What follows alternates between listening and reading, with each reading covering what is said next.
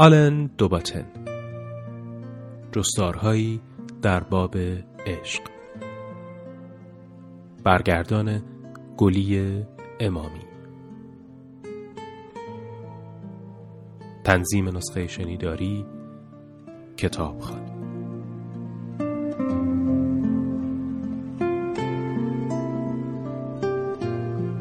بخش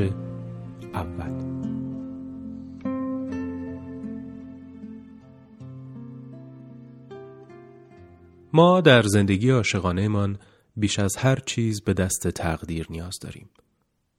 آیا اگر آرزو کنیم یا باور داشته باشیم که روزی دست تقدیر ما را برابر مرد یا زنی قرار می دهد که خوابش را می دیده ایم مرتکب گناه شده ایم. آیا مستحق نیستیم به گونه باور خرافی آرزو کنیم سرانجام به موجودی بر بخوریم که مرهم تمام رنج های ملالاور ما باشد؟ هرچند ممکن است دعاهای ما هرگز مستجاب نشود یا روابط درک نشده مشترک ما پایانی نداشته باشد اما اگر آمدیم و عرش کبریایی بر ما دل سوزاند و دعایمان مستجاب شد آن وقت آیا واقعا باید بپذیریم که این ملاقات با شاهزاده یا شاهزاده خانومی که بر ما ارزانی شده فقط بر حسب تصادف بوده؟ آیا نمی توانیم برای یک بار هم که شده منطق را کنار بگذاریم و این موهبت الهی را بخشی اجتناب ناپذیر از تقدیر عاشقانه من بدانیم نیمروزی در اوایل ماه دسامبر بدون هیچ تصوری از عشق و ماجراهایش در بخش اکنومی هواپیمایی متعلق به خطوط هوایی انگلستان نشسته بودم که از پاریس آزم لندن بود. تازه از فراز ساحل نورماندی گذشته بودیم که چادری از ابرهای زمستانی کنار رفت و منظره بی انتهایی از آب آبی درخشان آشکار شد. بی و بدون تمرکز مجله هواپیمایی را برداشته بودم و منفعلانه اطلاعات مربوط به ها و تسهیلات فرودگاه را مرور می کردم. فضای درون هواپیما احساس آسایشی داشت ام از صدای یک نواخت موتورها خاکستری ملایم درونش و لبخندهای شیرین مهماندارها. قرابه حاوی نوشابه ها و تنقلات در راهروی هواپیما در حرکت بود و با وجود آنکه نه تشنه بودم و نه گرسنه دستخوش احساس مبهم و آشنایی شدم که ناشی از انتظار برای دریافت سینی غذا بود. مسافر کنار دستم با بیحسلگی گوشی های روی گوشش را برداشت تا کارت دستور عملیات نجات را که در کیسه جلوی صندلیاش بود بخواند. روی آن کارت سقوط کاملی را نشان داده بودند و مسافرها با خونسردی تمام و ملایمت روی زمین یا آب فرود می آمدند. خانمها کفش های پاشن بلندشان را در می آوردند. موتورهای هواپیما دست نخورده سر جایشان بودند و بنزین به گونه معجزاسا غیر قابل اشتعال می نمود.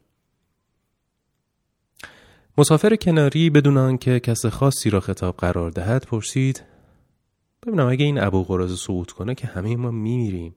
بعد این مزخرفات چیه که اینا نوشتن؟ چون ظاهرا من تنها مخاطبش بودم گفتم احتمالا برای اطمینان خاطر مسافر است. و او ادامه داد راستش اینجوری رفتنم هیچ بد نیستا خیلی سریع. مخصوصا اگه جلوی هواپیما نشسته باشی و روی زمین سقوط کنیم.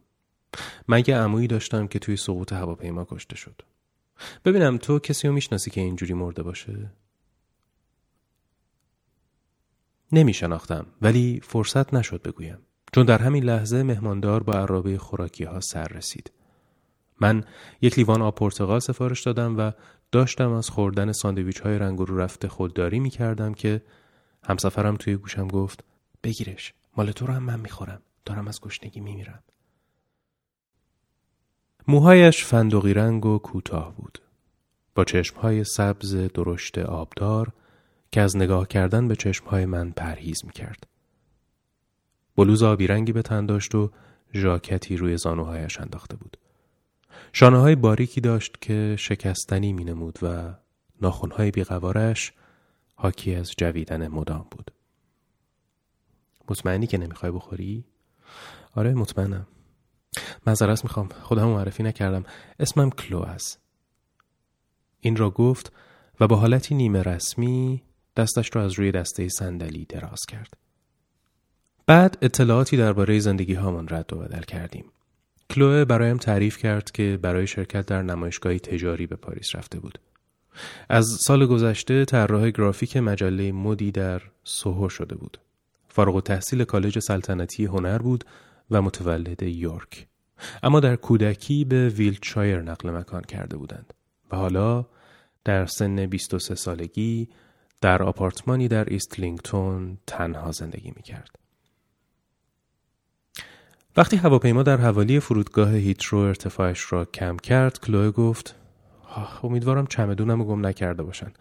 ببینم تو نگران نیستی که نکنه یه وقت چمدونت گم بشه؟ نه فکرش هم نمی کنم ولی برام اتفاق افتاده در واقع دو بارم اتفاق افتاده. یه بار توی نیویورک یه بار دیگه هم توی فرانکفورت.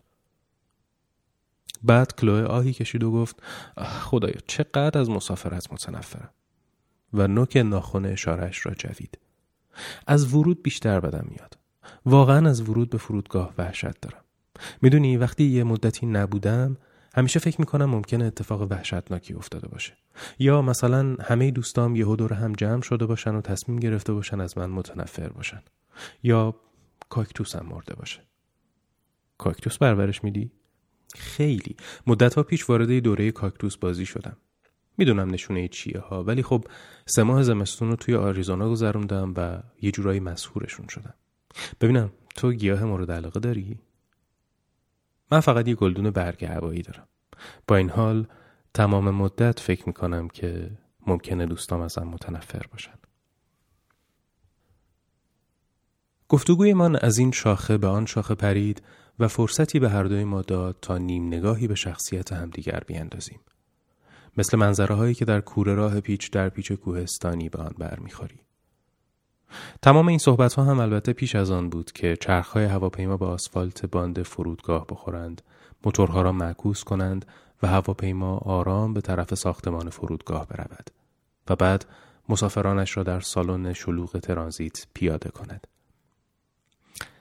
در مدتی که خودم را جمع و جور کردم و از گمرک گذشتم عاشق کلوه شده بودم.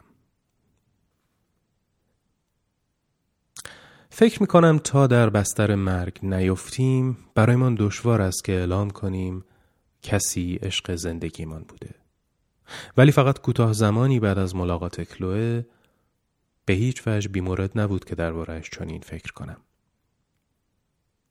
بعد از بازگشتمان به لندن بعد از ظهری را با هم گذراندیم. بعد یک هفته پیش از سال نو در رستورانی در وست اند لندن با هم شام خوردیم. انگار عجیب ترین و در این حال طبیعی ترین کاری بود که می‌شد انجام داد. او تعطیلات سال نو را با خانوادهش گذراند و من با دوستانم به اسکاتلند رفتم. ولی هر روز با هم تلفنی صحبت می کردیم. گاهی پنج بار در روز. حرف خاصی هم برای گفتن نداشتیم. فقط به این دلیل که احساس می کردیم پیشتر هرگز با کسی اینطور صحبت نکرده بودیم. و اینکه انگار بقیه چیزها سازشکاری و خودفریبی بوده و حالا سرانجام قادر بودیم درک کنیم و درک بشویم. و اینکه سرانجام انتظار کمابیش پیام برگونه ما حقیقتا به پایان رسیده بود. من در او زنی را پیدا کرده بودم که همه عمر سرسری در جستجویش بودم. موجودی که لبخندش چشمهایش تنزش سلیقهش در انتخاب کتاب هیجانها و هوشمندیش به گونه معجزه‌آسا با آرمانهای من یکی بود. از آنجا که به این نتیجه رسیدم که ما برای هم آفریده شدیم دیگر قادر نبودم به این نکته فکر کنم که ملاقات کلوه می توانست به سادگی فقط یک تصادف باشد. توانایی تحلیل مسئله سرنوشت و تقدیر و تردیدی را که لازم بود از دست دادم. هرچند هیچ کدام از ما تا آن زمان خرافاتی نبودیم اما حالا هر دومان بر مجموعه از جزئیات هرچند پیش پا افتاده انگشت گذاشتیم و بعد قاطعانه نتیجه گیری کردیم که دست سرنوشت ما را سر راه هم قرار داده متوجه شدیم که هر دوی ما حوالی نیمه شب متولد شده ایم. او ساعت یازده و چهل و پنج دقیقه و من یک و پانزده دقیقه صبح. در ماه مشابهی در سالی زوج. هر دو کلاس کلارینت رفته بودیم و هر دو در نمایش رؤیای شبانه نیمه تابستان شکسپیر مدرسه نقش اجرا کرده بودیم. او در نقش هلنا و من در نقش یکی از یاران تسئوس. هر دو روی انگشت شست پای چپمان ککمک بزرگی داشتیم و دندان نیای مشابهمان خالی بود. هر دو عادت داشتیم به هنگام عطسه رویمان را به آفتاب کنیم و کچاپ را با کارد از شیشه در می آوردیم. حتی همان نسخه آناکارنینا را در کتابخانهمان داشتیم. نسخه قدیمی چاپ آکسفورد. اینها شاید جزئیات کوچکی باشند اما آیا همینها دلیل کافی نبود که مؤمنان بتوانند بر مبنای آن مذهب جدیدی بنا کنند؟ ما چنان روایت منطقی به رخدادها نسبت دادیم که عملا در ذات آنها وجود نداشت. برخوردمان در آن هواپیما را اسطوره‌ای پنداشتیم که الهه عشق ترهان را ریخته بود. پرده اول صحنه اول از نخستین روایت عشق. به نظر می رسید که از زمان تولدمان عقل کل کیهانی با رندی مدار زندگی ما را چنان حرکت داده که روزی در هواپیمای پاریس لندن همدیگر را ملاقات کنیم. از آنجا که عشق واقعی به ما عرضه شده بود می توانستیم به سادگی ماجراهای بسیاری را که رخ نمی دهند روابط عاشقانه را که هرگز نوشته نمی شوند ندیده بگیریم. اینکه ممکن است کسی به سادگی هواپیمایش را از دست بدهد یا شماره تلفنی را گم کند. بی برو برگرد مثل مورخها ما هم فقط جانب وقایعی را که عملا رخ داده بود گرفتیم. البته باید معقولتر فکر می کردیم. نه کلوه و نه من مسافر همیشگی این دو پایتخت نبودیم. یا سفر کذایی را از مدتها قبل برنامه ریزی نکرده بودیم. کلوه در آخرین دقیقه به دستور مجلهش آزم سفر شده بود چون معاون سردبیر ناگهان مریض شده بود و من به این دلیل به پاریس رفته بودم چون کنفرانس معماری که در بردو برگزار شده بود زودتر تمام شده بود و فرصتی به من داده بود تا چند روزی را با دوستی در پایتخت بگذرانم. دو خط هواپیمایی ملی دو کشور در پروازشان بین فرودگاه های شارل دوگل و هیترو در روز بازگشت ما شش گزینه بین ساعت نه صبح تا ظهر به ما داده بودند. از آنجا که هر دوی ما می‌خواستیم روز ششم دسامبر بعد از ظهر زود در لندن باشیم در آخرین دقیقه تصمیم گرفته بودیم کدام پرواز را انتخاب کنیم. بنابراین بنابر محاسبات ریاضی احتمال بودن ما در پروازی مشترک هرچند نه الزامن در دو صندلی کنار هم رقمی بین یک تا شش بود.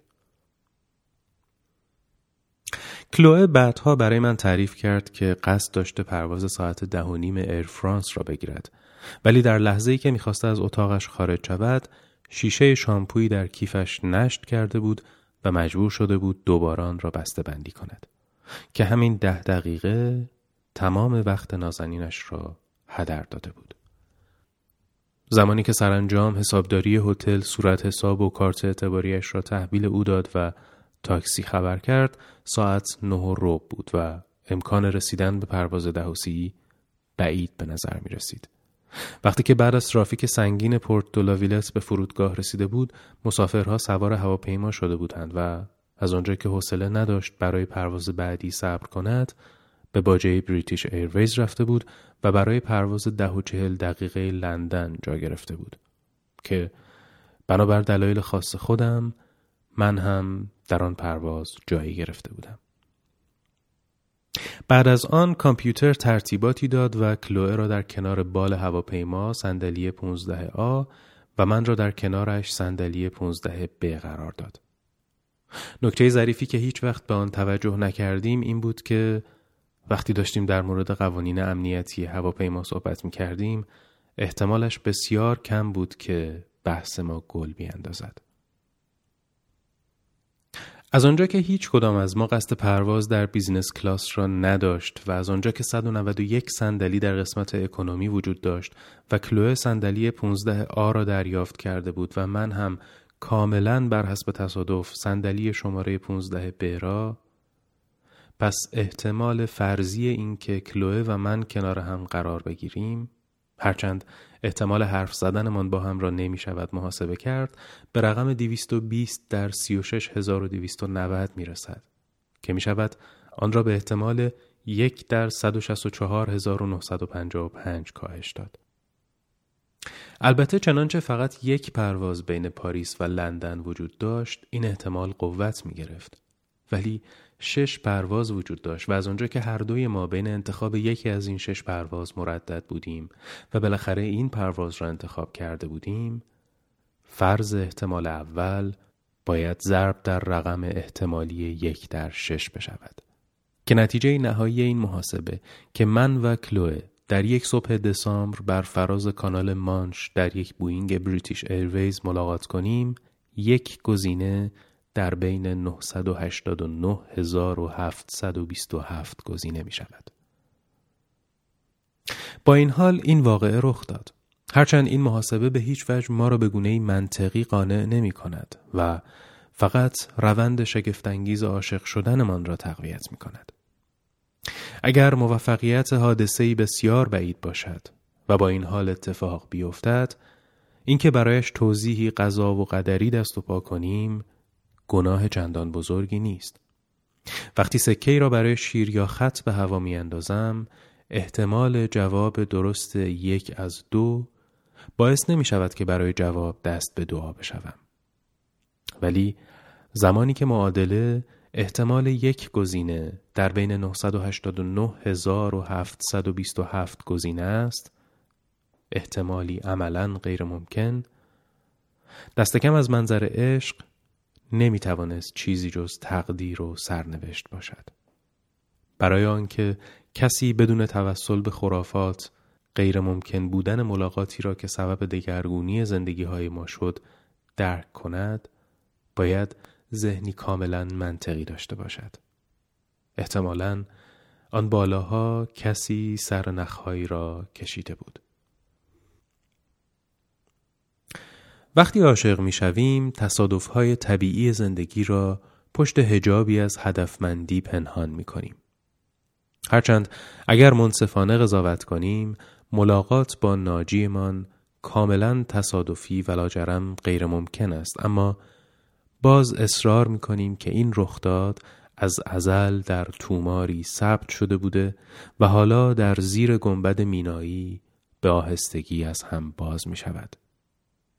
با دست خودمان سرنوشتی می بافیم تا از استراب ناشی از این واقعیت که هر حکمتی در زندگیمان هرچند اندک ساخته خود ماست نجات پیدا کنیم و فراموش می کنیم که توماری و طبعا سرنوشت از پیش مقرر شده ای وجود ندارد. اینکه چه کسی را در هواپیما ملاقات کنیم یا نکنیم حکمتی جز آن که خودمان به آن اطلاق می کنیم ندارد. به عبارت دیگر می‌خواهیم از استراب ناشی از اینکه کسی زندگی نامه ما را ننوشته و عشقهای ما را بیمه نکرده پرهیز کنیم. جبرگرایی عاشقانه من و کلوه مانع از آن شد که بیاندیشیم اگر شرایط به گونه دیگر رخ می‌داد می توانستیم به سادگی عاشق کس دیگری بشویم. تصور وحشتناکی گویای اینکه عشق تا چه حد وابسته به حس نیاز و منحصر به فرد بودن معشوق است. چطور می توانستم تصور کنم نقشی که کلوه در زندگی من ایفا کرد می توانست به همان نسبت توسط کس دیگری اجرا شود؟ من بر چشمانش آبکش کردن اسپاگتیش شانه کردن موهایش و نحوه خداحافظیش پای تلفن عاشق شده بودم اشتباه من در این بود که سرنوشت عاشق شدن را با سرنوشت عاشق شدن به شخصی خاص مخشوش کرده بودم. خطا در این بود که تصور می کردم این کلوه است و نه عشق که اجتناب ناپذیر است. اما برداشت جبرگرایانه من از ابتدای ماجرایمان دستگم یک چیز را ثابت می کرد. اینکه من عاشق کلوه بودم. نهایتا لحظه ای که در میافتم ملاقات یا عدم ملاقات ما دو نفر تصادفی بیش نبوده یک احتمال در بین 989727 احتمال لحظه ای بود که دیگر احساس یک عمر به سر بردن با او را از دست می‌دادم و در نتیجه دیگر عاشقش نبودم الیاس کانتی می‌گوید دیدن ورای آدمها آسان است ولی ما را به جایی نمیرساند. به عبارت دیگر چه آسان و چه بیفایده در افراد عیب پیدا می کنیم. آیا وقتی عاشق می شویم بعضا به این دلیل نیست که حتی به بهای کوری خودمان در این فرایند و آن لحظه خاص خواسته ایم دیدن ورای آدمها را نفی کنیم. اگر بدبینی و عشق دو گزینه متقابل باشند آیا عاشق شدن ما به این دلیل نیست که می‌خواهیم از موضع ضعف بدبینی نجات پیدا کنیم؟ آیا در هر عشق در نگاه اول نوعی گذافه پردازی نسبت به خصوصیات معشوق وجود ندارد؟ نوعی گذافه پردازی که ما را از منفی نگری معمولمان منفک می کند و تمرکز و نیروی ما را معطوف کسی می کند که چنان باورش داریم که هرگز حتی خود را این چنین باور نداشته ایم. کلوه را در شلوغی صف کنترل پاسپورت گم کردم. اما بار دیگر رو را کنار نقاله چمدان ها یافتم. داشت با چرخ دستی که مدام به راست متمایل می‌شد کلنجار می‌رفت در حالی که نقاله چمدان های پرواز پاریس در منتها علیه چپ سالن بود. چون چرخ دستی من از خودش تمایلی نداشت به طرفش رفتم و چرخ خودم را تعارفش کردم ولی نپذیرفت و گفت آدم باید به چرخ دستی ها هر چقدرم که کل شق باشند وفادار بمونه بعد از یه پرواز خسته کننده این تمرین بدنی سخت هیچ عیبی نداره سرانجام خودمان را به نقاله پرواز پاریس رساندیم که حالا با چهره های ناخواسته آشنا از زمان سوار شدن در فرودگاه شارل دوگل شلوغ شده بود. اولین چمدان ها به روی سطح لاستیکی نقاله افتادند و چهره منتظر افراد آنها را میپایید تا چمدان خودشان را پیدا کنند. کلوه پرسید تا حالا تو گمرک فرودگاه دستگیر شدی؟ هنوز نه. تو چی؟ نه کاملا. یه بار اعتراف کردم. یه مأمور فاشیست از من پرسید که چیزی برای اظهار کردن دارم یا نه منم گفتم بله هرچند چیز غیرقانونی نداشتم خب پس چرا گفتی داری نمی‌دونم احساس گناه می‌کردم همیشه دلم می‌خواد به کارهایی که نکردم اعتراف کنم این کار گاهی حالمو بهتر می‌کنه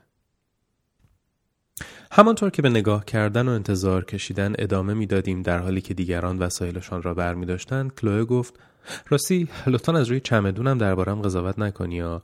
آخرین دقیقه ها توی خیابون رن از یه حراجی خریدمش. ظاهرش خورده بی ربطه صبر کن حالا تا مال منو ببینی. منتها من بهانه‌ای برای بی بودنش ندارم. پنج سال تمومه که دارم باهاش سفر می‌کنم. راستی میشه ازت یه خواهشی بکنم؟ لطفا مواظب چرخ دستیم باش تا برم دستشویی و برگردم. یه دقیقه بیشتر طول نمی‌کشه. او ضمنا اگه یه کیف دستی صورتی با دسته های سبز شب نما دیدی اون مال منه. کمی بعد کلوه رو تماشا کردم که از طرف دیگر سالن به سمت من میآمد. چهرش همان حالت رنج کشیده و کمی مسترب معمولش را داشت. چهره داشت که گویی مدام می‌خواهد بزند زیر گریه. توی چشمهایش ترسی دیده می‌شد که انگار قرار است خبر بدی به او بدهند. چیزی در حالت کلیش وجود داشت که می‌خواستی آرامش کنی و دلداریش بدهی یا دستت را بدهی که بگیرد. عشق چیزی بود که من ناگهان حس کردم. درست کمی بعد از اینکه شروع کرد به گفتن داستان کسل کننده ای درباره تعطیلاتی که تابستانی همراه برادرش در رودسه یونان گذرانده بود. در حالی که کلوه صحبت می کرد دستهایش را تماشا کردم که با کمر کت بژش ور می رفت. دو تا ککمک زیر انگشت اشارهش دیده می شد و ناگهان متوجه شدم که عاشقش هستم.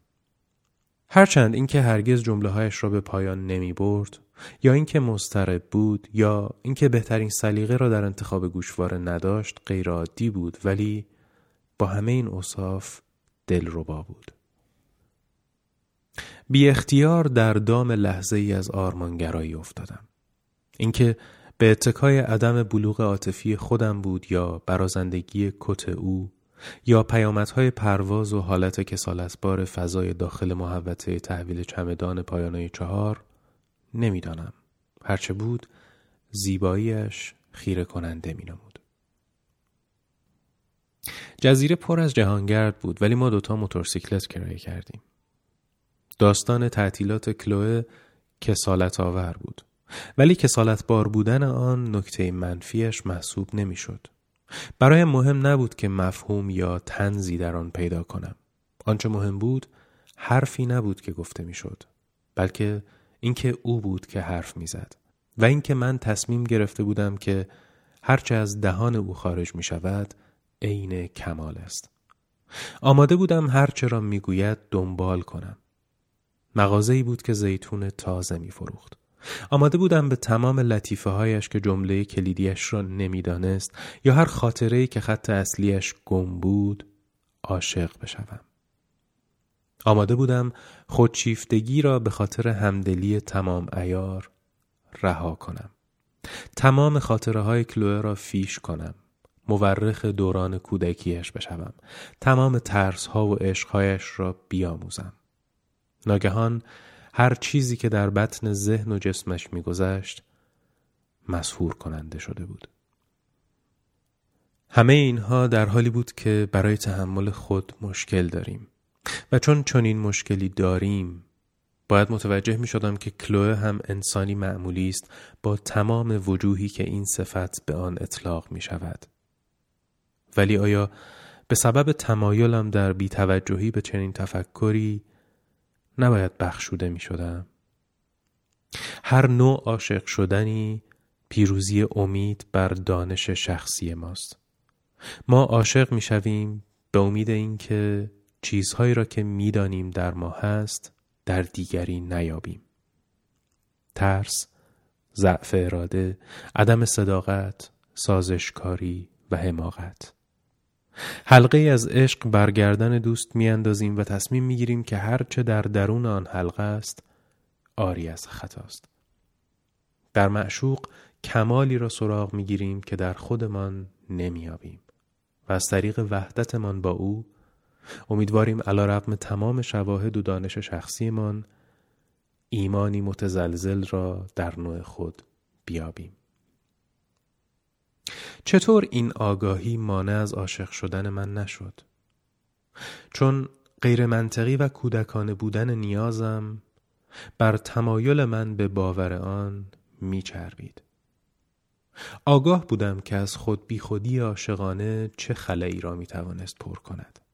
می‌دانستم وقتی انگشت روی کسی میگذاشتیم که دوستش بداریم چه شعفی به ما دست می‌دهد. احتمالا مدتها پیش از آن که چشمم به کلوه بیفتد هم نیاز داشتم در چهره کسی آن صداقتی را بیابم که هرگز در چهره خودم ندیده بودم. معمور گمرک پرسید می‌تونم چمدونتون رو بازرسی کنم؟ چیزی برای اظهار دارید؟ سیگار، الکل، سلاح گرم؟ مثل اسکار وایلد و ماجرای نبوغش اسکار وایلد در ورود به امریکا در پاسخ مأمور گمرک که پرسیده بود چیزی برای اظهار دارید یا نه؟ پاسخ داده بود نبوغم. من هم می‌خواستم بگویم عشقم. ولی عشق من جرمی محسوب نمی‌شد یا دست کم هنوز محسوب نمی‌شد. کلوه پرسید می‌خوای منتظرت بمونم؟ مأمور گمرک پرسید خانم همراه شما هستند چون نمی‌خواستم تصور غلطی پیش بیاد گفتم نه ولی از کلوه خواستم بیرون گمرک منتظرم بماند عشق نیازهای ما را با سرعتی منحصر به فرد بازسازی می کند. ناشکیبایی من با معمور گمرک و ماجرایش حاکی از این بود که کلوه که تا چند ساعت پیشتر حتی از وجودش هم بیخبر بودم به همین سرعت اشتیاقی را در من به وجود آورده بود. حس کردم اگر از دست بدهمش خواهم مرد. به خاطر کسی می مردم که ساعت یازده و نیم همین امروز صبح وارد زندگی من شده بود. کلوه منتظر ایستاده بود ولی فقط می توانستیم چند دقیقه با هم باشیم. اتومبیلش رو همان نزدیکی پارک کرده بود. من اما باید با تاکسی تا ادارم می‌رفتم. هر دو طرف مردد بودند که آیا ماجرا را باید ادامه بدهند یا نه. خیلی معمولی گفتم بهت زنگ می‌زنم بریم با هم دوتا چمدون بخریم. فکر خوبیه؟ شمارمو داری؟ خوشبختانه حفظش کردم. روی برچسب چمدونت نوشته بودی. کاراگاه خوبی میشی. امیدوارم حافظه خوبی هم داشته باشی. خب از دیدنت خوشحال شدم. این را گفت و دستش را به سویم دراز کرد. وقتی که به سمت بالا بر می رفت در حالی که چرخ دستیش همچنان با سماجت اون رو به سمت راست می کشید گفتم راستی تو پرورش کاکتوسات موفق باشی. توی تاکسی و در راه شهر احساس دلتنگی عجیبی کردم. آیا واقعا این همان احساس عشق بود؟ صحبت از عشق در حالی که به زور یک نیم روز را با هم گذرانده بودیم حاکی از توهمی عاشقانه و جنونی معنا شناختی بود. با وجود این احتمالا عاشق می شویم بدون آنکه دقیقا بدانیم عاشق چه کسی شده ایم.